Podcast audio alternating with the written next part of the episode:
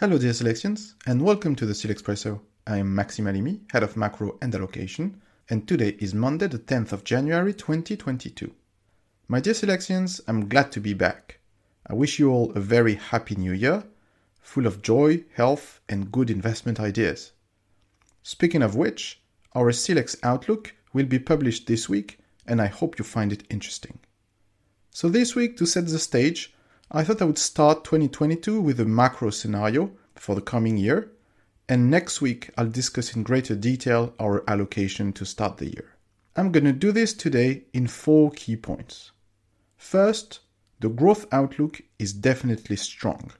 Once again, we have proof that COVID can no longer derail the recovery, and this is again the case with the variant Omicron, and this will continue unless we have a fully vaccine resistant variant which is getting increasingly unlikely.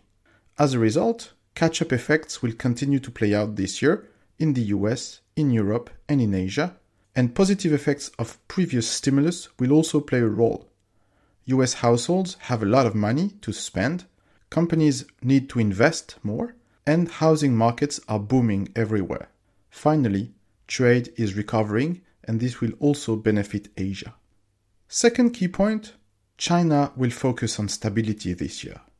President Xi wants re election at the upcoming 20th Party Congress, and no chances will be taken with the economy, unlike last year. This means that policy support will come in due course, and probably this will not only support economic activity, but also it will be a good time to come back to industrial commodities, which have suffered quite a bit. Third point inflation is too high for too long. For the first time in a very long time, central banks really want to tighten policy. I don't think we've seen that since 2008. This implies that reaction functions have changed and that inflation is now taking priority over growth. The transition has already started in the US with the end of QE, the probable start of rate hikes as soon as March, and an unwind of balance sheet policies later this year. This also means, by the way, that central banks are more willing to let markets fall if needed.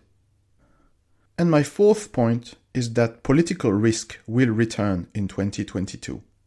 First, this is starting with Italy, where we don't really know what Mario Draghi will do. If he moves on to president of the republic, it may mean snap elections coming back. Then we're going to have France, obviously, with presidential elections due in April. And towards the second half of the year, we're going to have the US midterms, where the Democrats may well lose the House, if not also the Senate. The Brazilian election, where Jair Bolsonaro may lose also. And finally, Xi's re election in China. This makes up for a busy year ahead, and I hope we're going to enjoy it together. That's it for today.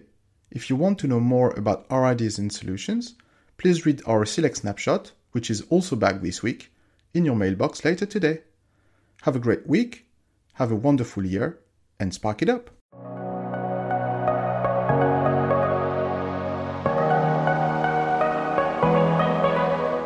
This audio document is intended for information purposes only, and its content has no contractual value. It is not intended for people who are citizens of a country or jurisdiction in which its distribution, publication, provision, or use would be contrary to laws or regulations in force.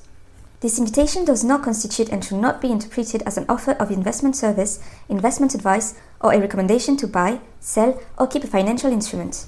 The figures, comments, and analysis appearing in this document reflect Silex's sentiment on the markets, their evolution, taking into account the economic context and the information possessed at the date of this recording, and cannot, however, constitute any commitment or guarantee from Silex. They may no longer be relevant on the day it becomes known. Any investment in a financial instrument involves risks, in particular of loss of capital, and any investor must make any investment decision in the light of their personal and financial situation, independently of Silex and with the assistance of any opinion or advice specialized. Unless otherwise indicated, the sources of information are those of Silex. Silex reserves the right to modify the contents and terms of these documents at any time. The data privacy policy is available on Silex's website. All rights reserved.